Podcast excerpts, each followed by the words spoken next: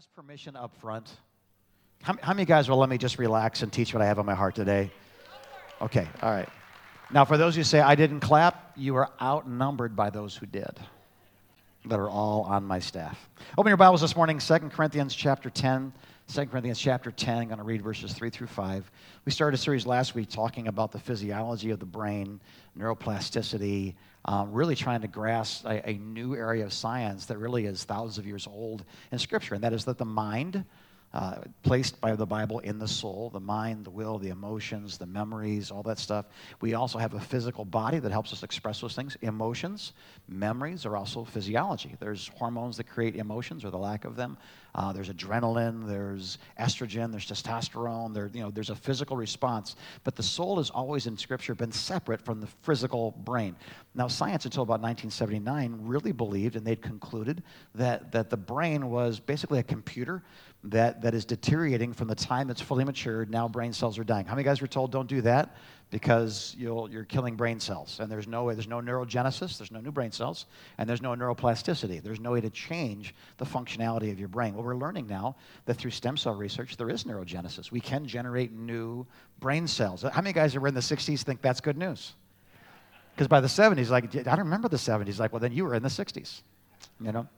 So we can remember. And we know this. We know this because we see that someone who has a stroke has no capabilities, and then a year later, a good friend of mine, Skip, had uh, maybe 10 words, was his entire vocabulary the first time we met 10 years ago. He's been with us on mission trips. He's a regular part of the worship service. He's surrounded in community. His 10 word vocabulary, fully having recovered from the physical stroke, if you will, but the brain being permanently, irreversibly damaged, he suddenly now, through the years of exercise and working and fellowship and pushing and believing and reading scripture and understanding what God has for him, his vocabulary is up to like 75 words now. Used to be he'd walk up and say things like, I remember the first time I met him, I didn't know him. And he walked up and he was trying to say good sermon, but he didn't have the vocabulary to say, hey, good sermon. So he said this he said, praise you. I went, no, no, no. and I realized, oh, what's God? I said, what's God? He said, he said, stroke, stroke. And I said, oh, okay, okay. So because I don't speak Spanish, but I try really hard, I also speak stroke. I only need a few words to understand what the person's trying to say, and the rest of it's body language. Does this make sense? So we know from being around people that have had close head injuries or uh, strokes and things, we know that people can actually develop new developmental paths, neuron paths they're called, uh, in the human brain. So we believe, we, we've seen it, but now we've proven it. There's such a thing as neurogenesis new brain cells. There's such a thing as neuroplasticity, the reshaping or reusing of unused um, stuff. So, this is one of those sermons I'm going to say to you just very clearly. If you have not yet liked this on Facebook, there are people in your life that need to hear this message. People that are not warm to the gospel still need to hear that there's hope in their brain. Okay, you know I'm talking about, right? And, and it's not just hope in the brain, but it's hope in the brain that can give us hope through Jesus Christ by the Holy Spirit. It's beautiful. So, 2 Corinthians chapter 10, here we go. For although we live in the world, the physical us lives in a physical world, we do not wage war as the world does. Nope. The weapons we fight with are not the weapons of the world. On the contrary, so this is contradictory. On the other side of this, it's not the heads, it's the tails part of the coin. On the contrary, they have divine power. Now, the, the, the carnal power of carnal weapons is you want to kill somebody, not discourage them. So an M16 doesn't discourage you, it kills you. In this day, a sword, a spear, a chariot was not intended to frighten you, it was intended to kill your physical body. He's saying this the weapons that we fight with are not carnal weapons. They're not swords and spears and chariots and rifles. What are they? They're, they are divine. They have divine power to demolish strongholds. Everybody say strongholds. So we're going to camp out here today.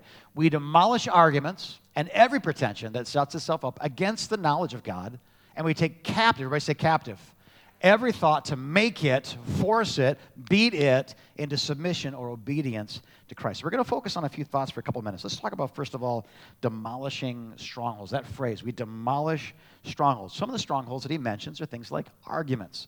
An argument is not like, I like U of M, I like Michigan State. That's already settled. For for those of us to have a redeemed mind. I like Ohio State. There's going to be a deliverance service at the end, at the altar. Come and just surrender your paraphernalia, that which is crimson and gray, uh, and, and you'll be free. Amen. So, arguments, that's an outsider. An inside argument is something happened to me and I can't reconcile it. I, I can't, I can't make it work. I said a prayer and, and what I expected to happen didn't happen. What I hoped happened didn't happen. What I feared happened. I, I've tried to be free. I've tried to stop. I've tried to convince myself. But no matter what I do, I, these are, how many of you know what I'm talking about? These arguments. This is probably what Paul's talking about in Romans chapter 7, where he goes, The things that I want to do, I, I don't do. And the things I, I don't want to do, I do. Like, I need a Savior. Who will rescue me from this body of death? I, he goes, Thanks be to God through Christ Jesus our Lord, who leads us into these victories. So he, he's, he's saying about himself, I, why is it the things, like, I want to keep my New Year's resolutions beyond Valentine's Day. I want to stop being mean to my neighbor's dog. I want to keep my temper under control. I want to lose weight. I want to stay fit. I want to drink three shakes a day and like it. I want broccoli to taste like cheeseburgers. I want this. But in the end of it, I, I, find that what I want is not what I do, and what I do is not what I want. Does this make sense? So there's this inner argument, other strongholds, pretensions.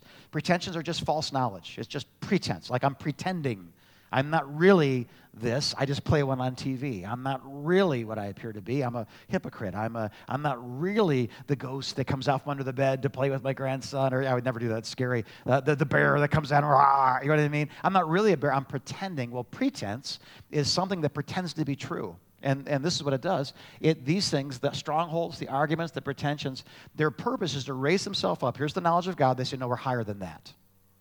This is what God says, but this is what we say. Does this sound familiar to any other biblical story, like back to the Garden of Eden, for example? God said, don't touch, but what he's doing is he's keeping from you the really good stuff. He knows that when you eat of this, you'll be like God, knowing the difference between good and evil. In other words, the devil's schemes have not changed all that much in all these thousands of years. The plan to make Adam and Eve fall is the plan to make us fall today. And what's interesting is he's using words once believed. How many of us know the liar has no authority until we believe the lies like truth? When we believe the lies like truth, they become strongholds, okay? So, um, and just put a pin in that for a second because we're going to come back to 2 Corinthians 10. Let's get into some physiology. Uh, two major ways your brain, your mind functions, and that is the subconscious mind and the conscious mind. I don't think I have to explain this a lot. Your subconscious mind is right now, I'm up here, I'm not telling my hands to do stuff, I'm just doing stuff. Every time I see a picture of myself on Sunday morning, I'm never like this. I'm always like this. I, I, I, I must be Italian somewhere in my DNA. If you were to tie my hands behind my back, I'd be like, you know. My grandpa had the same thing with a car horn. He could not drive. We, we, we threatened not to take his license, but to disconnect his horn because it was the way that he just communicated with everybody around him when the lights turned green. So there's a subconscious behavior. There's a reflex. There's a why I think the way I do that. And the, just the thoughts, the words. You know, if you scare, ha, and you go, oh, shoot. That means you had a mother. If you say, oh, the Canadian version of shoot, that means you had a father. You, you see what I'm saying? You don't, you don't think about it. I'm going to exclaim something now in my startled state that will express the fear that I have in my heart. It just comes out. How many guys don't know what you're thinking until you hear yourself say it? Subconscious mind. How many guys do things without really thinking about what you're doing? You just do them. How many guys drive home from work and they say, What'd you see on the way home? You're like, I don't know. It's like, what were you thinking about driving at 80 miles? I'm sorry, 70 miles, 69 miles per hour what were you thinking about? I don't know. I was listening to the radio. I was thinking about my day. I was thinking about what's for dinner. You weren't thinking about driving? No. Why? Because it's gone from I have to think about this to I really don't have to think about this anymore. The front of the brain, now the back of the brain. So let's talk about subconscious thoughts for just a moment. And uh, really, what this is, is just neural pathways. Once you ride the bike for the first time, the front of the brain's engaged, all, everything's tr- wiggly and jiggly, but you do it for 21 days, you know how to ride your bike. You put the bike away for a week, you come back, you drive it again for, for you know seven minutes a day for 21 days you put it away for a week you get it out you drive it for seven minutes a day for 21 days after the third cycle you're not thinking anymore about riding a bike the front brain concentration balance don't want to get hurt fear you know hippocampus you know I, I, all engaged.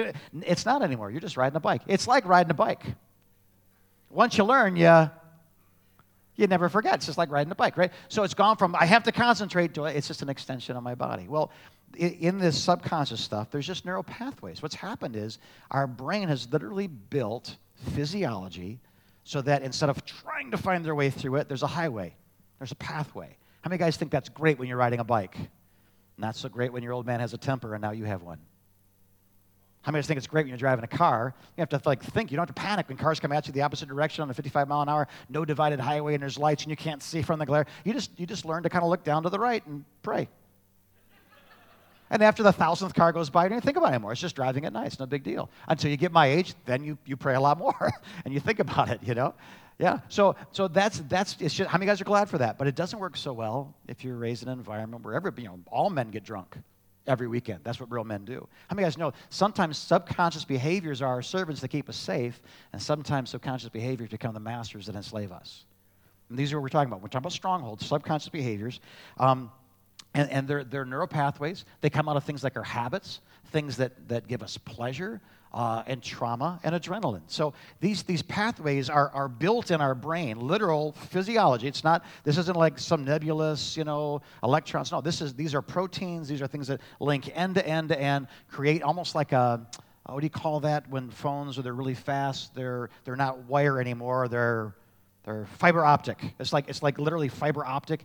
Things move, and then these neuron things talk to each other chemically, and it's, it's astounding. If I were try to explain it to you, we'd both be lost, but I'd be confident in what I was saying, though it were not true. So let's not do that, right? So habits, pleasures. When people say, What do you want for dinner tonight? I don't go through, I, okay, let me, there's Mega, there's Panera, there's the laundry. I don't. What I do is, I want a cheeseburger.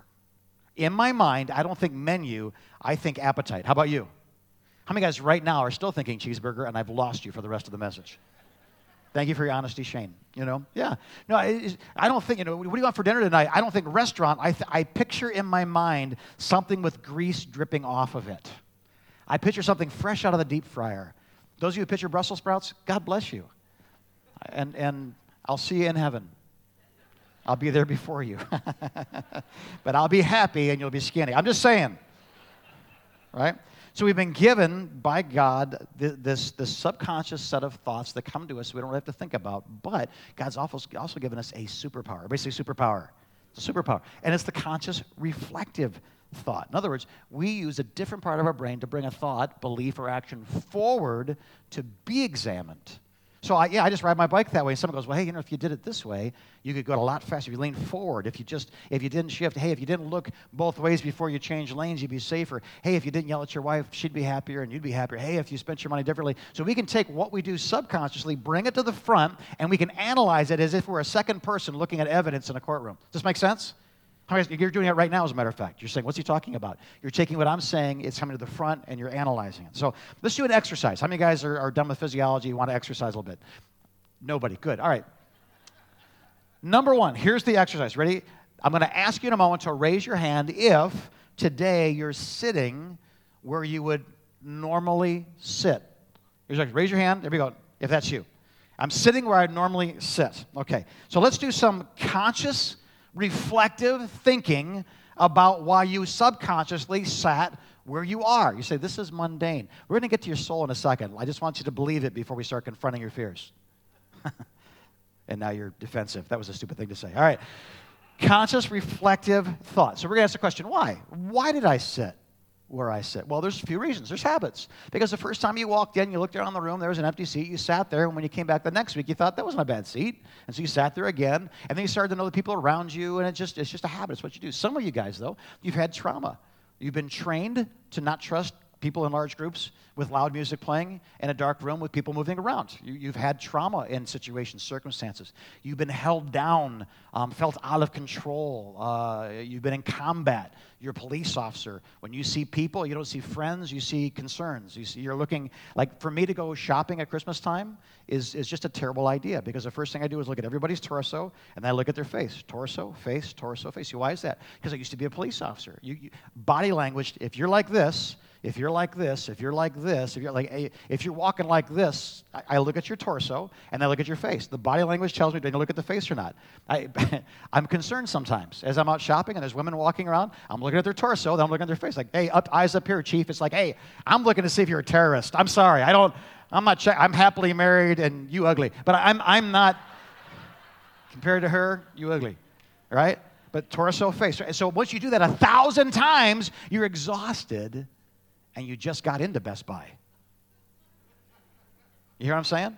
So sometimes it's just training, trauma. Sometimes it's pleasure. I just like really being close to the action. If Pastor Jim doesn't spit on me, I don't feel anointed. I have to be up front. I have to worship up front. I, I the, the, young people and, and, some of the not so young people like myself, I like to worship in the altar. I'm not distracted. I'm just me. I feel closer to God when I get closer to the stage. You say, that's silly. Welcome to my world. I feel closer to God when I'm closer to the stage.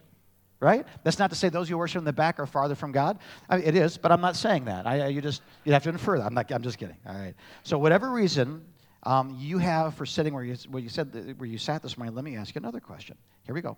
Is there a better place for you to sit next week?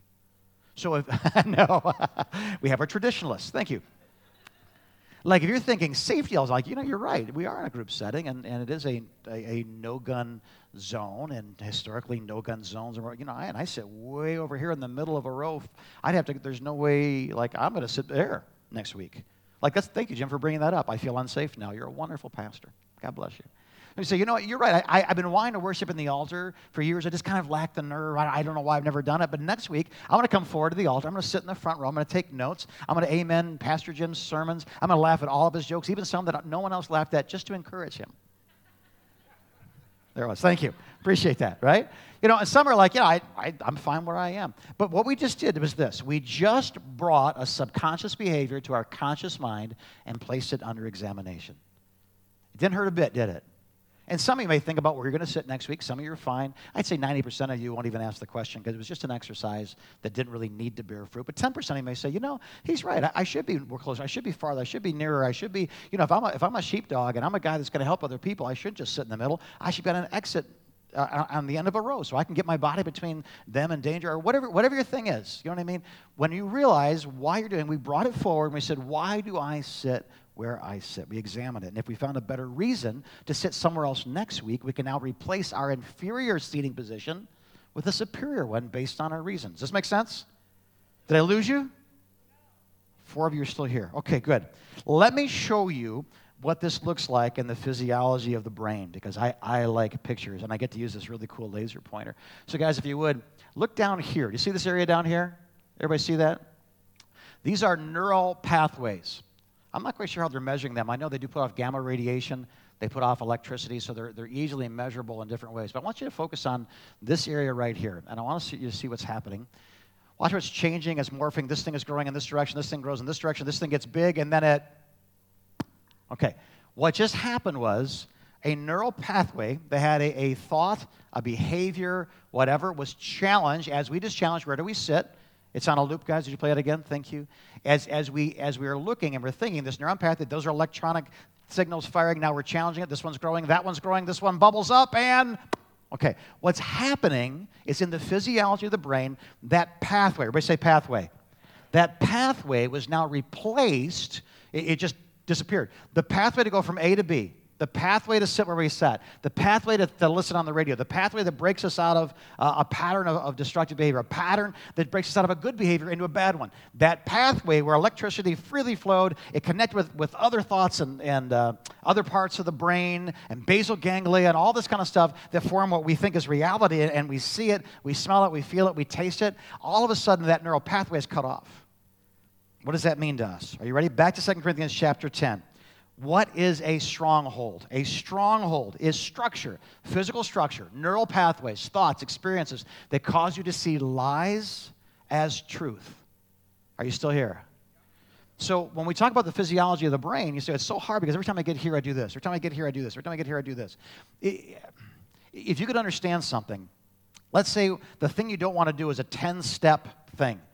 And, and step 10 is when we know it's wrong. Step nine is when we really, it's step eight. I, once I, I've never gotten past eight, never gone to 10. It's a Twinkie, it's drinking, it's porn, it's, it's, it's behaviors that are just, we know that God says they're sin, but, but here I am. I'm, what's happened is we try to deal with step eight, nine, 10. I, when I get to eight, I have to stop. When I get to nine, I have to stop. When I get to 10, it's too late. But this is what I'm saying. When we're transformed by the renewing of our mind, we don't wait till step eight. We ask ourselves, what's step one? How many of us know it's a lot easier to stop at step one than it is step nine? You hear what I'm saying? So in James, uh, James says, what, you know, God's not tempting you beyond what you can stand. Matter of fact, he won't tempt you beyond what, and there's tests, but he doesn't tempt us for failure. When are we tempted? Well, we're tempted when we're drug away by our own evil desires, when we don't take thoughts captive, when we go from step one all the way to step eight and then, and then, go, oh, I should stop, I should stop, I'm not going to, I'm not going to, and boom, you overeat, boom, you get mad, boom, you look at porn, boom, whatever that is, right? I mean, you guys are still here. So when you saw there on the screen is just simply the process. This is normal, this is normal, this is normal. The neurons are firing, firing, firing, everything's connected. There's a pathway, least resistance, just like water flows, least resistance, electricity flows, least resistance. This is what I do, it's what I do, it's what I do, it's what I've done, it's what I've done, it's what I do, it's what I do. And all of a sudden we confront that. How? Because we take what's in the back of our brain, we bring it up front, we put it on trial, and we ask ourselves, is this the best way to live? Are you guys still here? So the real question that we have is, is, you know, these arguments, pretensions, everything that sets us up against the knowledge of God. The real question is, how do we demolish a stronghold? This is where it gets fun. You guys are still here, right? So not only can we place on trial today where we sat, let's place on trial something else. Um, this is what Paul says in 2 Corinthians chapter 10, verse 5. We take every thought captive and we make it, force it, beat it until it says Jesus is Lord, not I'm Lord. We make it obedient to Christ. So here we go. Exercise number two. You guys all right? All right. My clock says that I have 43 minutes left. I promise I'll be done by then. All right? What strongholds do I have? Going over. What strongholds do you have? Let's talk about you right now. All right? I put some up here. This is not to make us all think, am I afraid? What scares me that I say I'm not afraid. Like, don't, don't do that. I'm, there's some suggested things because I want you to have categories made to examine. So, fear, addiction, post traumatic stress, self hatred, depression, bitterness, anxiety, anger, lust, greed, guilt, shame, insecurity, trauma, abandonment, gluttony. And if you say none of the above, pride. I just threw that up there like, nope, I'm bulletproof. Okay, must be nice there in ignorance. Um, so let's take a look at that, and this is what we're going to do. So let's let's say, in fact, would you guys just help me? Don't please don't confess something in front of everybody right now. But what? Give me the people you know. What would be one of those up there that they would deal with? Somebody say it. Anxiety. Let's take it. It's funny because three people said anxiety. That's cool. Is that anxiety up there? It is. Anxiety. Okay. Anxiety. So this is what we're going to do. I find myself fearful in, in a way that's phobic. In other words, I don't, I don't know why. I just, my, my palms, my sweaty, I, I just feel my breath, my heart, um, anxiety. I feel anxious about, I'm going to go to work and have a meeting. I'm anxious about it. Come home to my wife. I'm anxious about it. I look at my bills. I'm anxious. I live in a constant state of adrenalized fear. Is that, is that summing it up? So we're going to take that thought. Now, here's what I want you to do. If that's you or any other thing up there, that's what we're going to do. Take that thought and arrest it. It's not okay. I place you under arrest. In the name of the king, you are under arrest. And you're going to bring it from unconscious, subconscious behavior to the front because we've got to take a good look at it. We're going to put it on trial now. You guys still here? You're being quiet, which means you're really into this or you're still at Mega eating a cheeseburger. So I do a joke to bring you back in. Anxiety. It isn't what I'm going to do anymore. I'm going to, confront it. I'm going to bring it to the front for my subconscious mind and my conscious mind to stand trial. And then the trial occurs. The trial is like this we can question things in a trial. What am I anxious about? Why am I anxious? Was my, was my mother a worrier? Is there sincere problems that are so big that they're bigger than God? I, am I, have I just learned to live this way? Is this the way I don't drink coffee, but I want to adrenalize myself every day so I get anxious every morning, just kind of like someone would drink a cup of coffee to get revved up? We rev ourselves up. Is it just normal? I, if I'm at peace and I'm in the shower or I'm driving to Ohio where there's nothing to do but look toward the Chick fil A, you know what I mean? And, I, and, I, am just not thinking, where's my mind going? I find myself always uptight, always, I'm tense, I'm, um, I find myself sick a lot, I find, I'm living in a constant state of adrenalized anxiety. If we find ourselves, that's how many guys agree that's an inferior way to live? God doesn't want us to live that way. Say amen. So we bring that thought forward and we put it on trial. Why am I afraid? What am I afraid of? Where's this anxiety coming from? All right? So this is what I want you to do. And this is a little, a little mind gamey, but I think it helps because when we imagine things, we burn new neuron pathways. Let me prove it to you. You ever see a bobsled team? Four guys are fast, one guy drives. The guy that's driving, before the race, they usually show him, and he's by himself, and what is he doing? He's sitting doing what? He's driving. He's doing this. He's, and he's the corner, and he's pulling, and his legs, and, he, and he's steering the sled, and you watch him doing. What is he doing? Science has proven that we burn neuron paths, we produce physiology with imagination just as much as with reality. So if he goes down the track once, he can imagine going down the track a thousand times and literally go down the track when he's racing the thousandth and second time. Versus the guy that goes down for the second time, he's been down it a thousand more times because he's visualizing. Now, hear me. When we imagine the meeting at work going bad, it's going bad. When we imagine confessing our sin and it's bad, it's already bad whether we confessed our sin or not. We can literally work ourselves up with what if and ignore a mountain of what is. By imagining it a thousand times, we literally build the reality of it as a stronghold in our mind. Now, we found that guilty. How many guys don't want to live that way?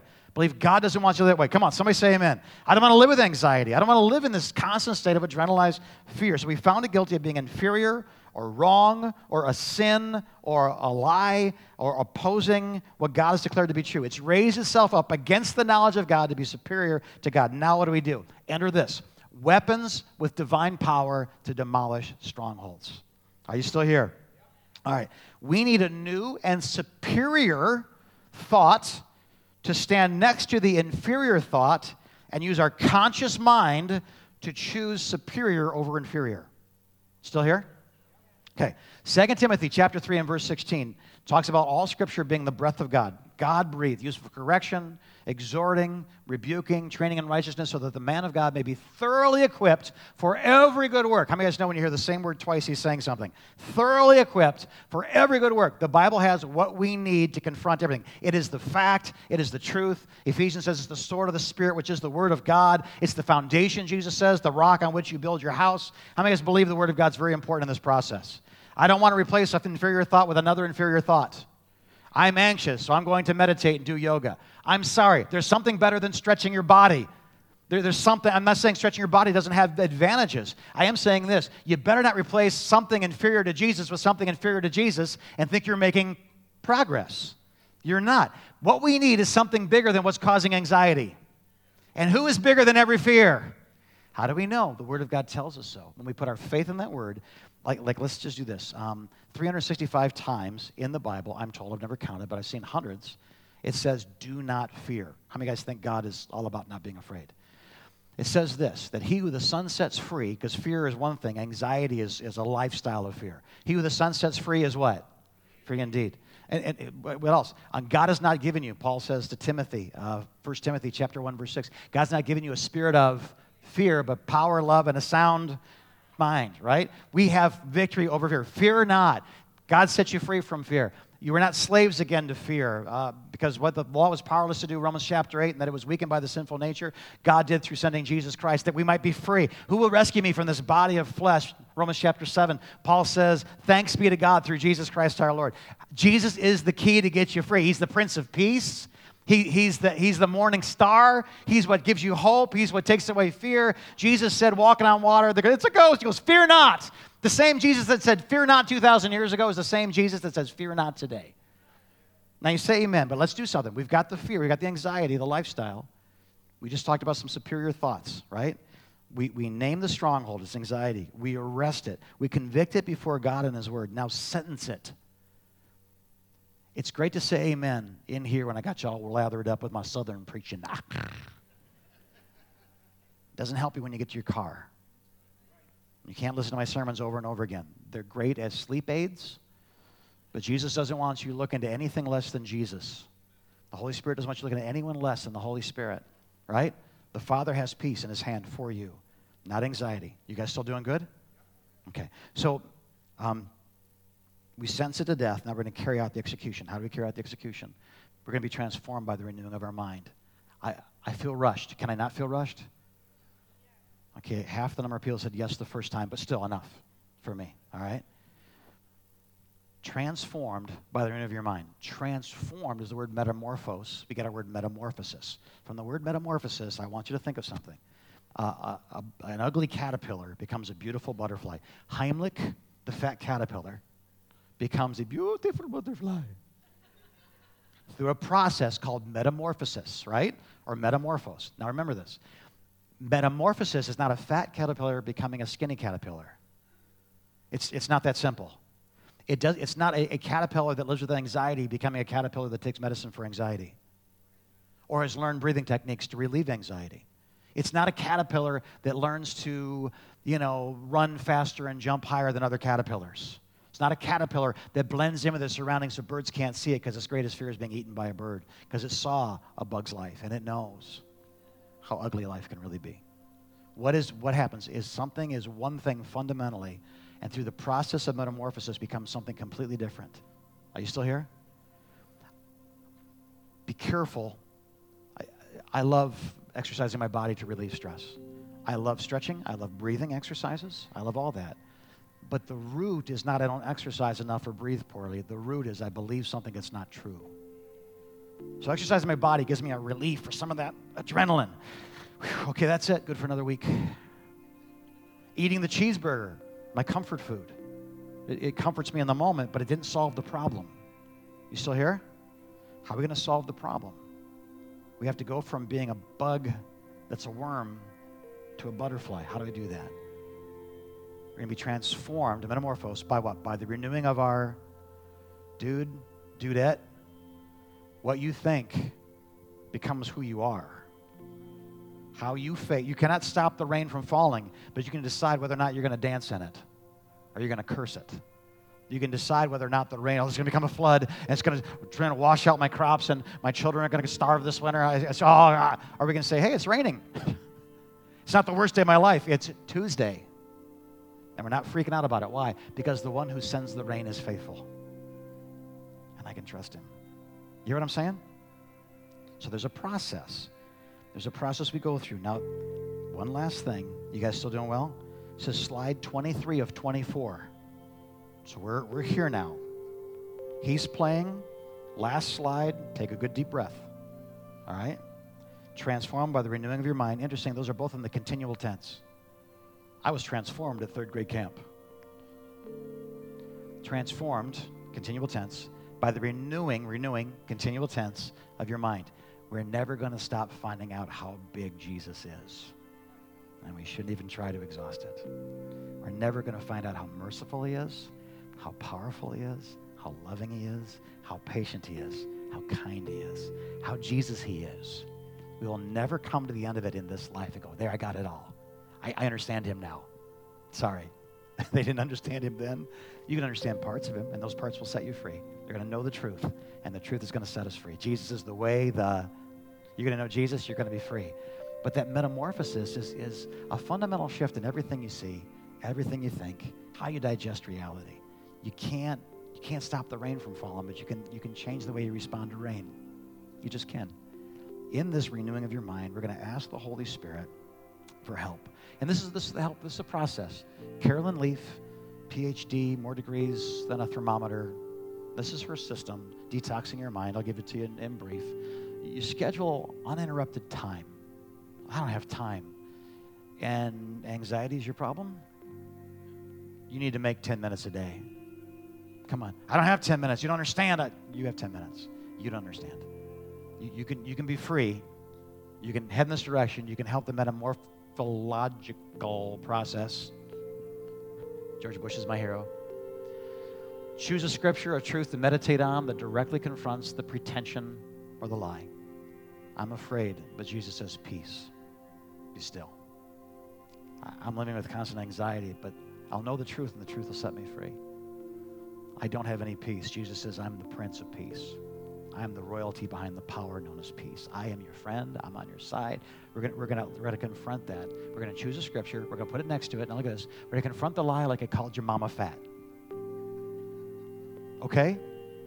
I, I can't say this strongly enough. Gee, I hope the Bible's true, and I hope that the fortune cookie wasn't lying, and I hope that my horoscope was real. And I no, no, we're not talking about hope. We're talking about faith. I bind the lie of consistent fear in the name of Jesus Christ. And I release the truth of God that I am not to walk in fear 365 times in Scripture. That I, he who the Son sets free is free indeed. And I'm going to walk in the freedom that God has for me. God has not given me a spirit of fear, but power and love and a sound mind. And I will not bow down to the idol of fear any longer. And for seven minutes, we put the inferior next to the superior. And can you see what's happening? Neuron paths are growing. Something's starting to balloon. It's about to pop. And we're going to do this now. We're going to affirm the truth, as we just talked about. Seven minutes of deep, focused, meditative thought, just what I did. If it's one scripture, say it over and over again and emphasize a different word. For God has not given me a spirit of fear. For God has not given me a spirit of fear. For God has not given me a spirit of fear. God has not given me me me. God has not given a spirit. God a fear. Like just whatever, just whatever it is to get it in there. Just think about it. God has not given me a spirit of fear. Power, love, and a sound mind. God has not given me the spirit of fear power and love and a sound mind. God has not given me a spirit of fear. He's given me a spirit of power and love and a sound mind. You do that seven minutes a day. You do that for 21 days and repeat it over two more 21 day cycles. And you find the next thing and you beat it up too. If you have not taken a note, you have not taken a picture, take out your phone and take a picture of that right now.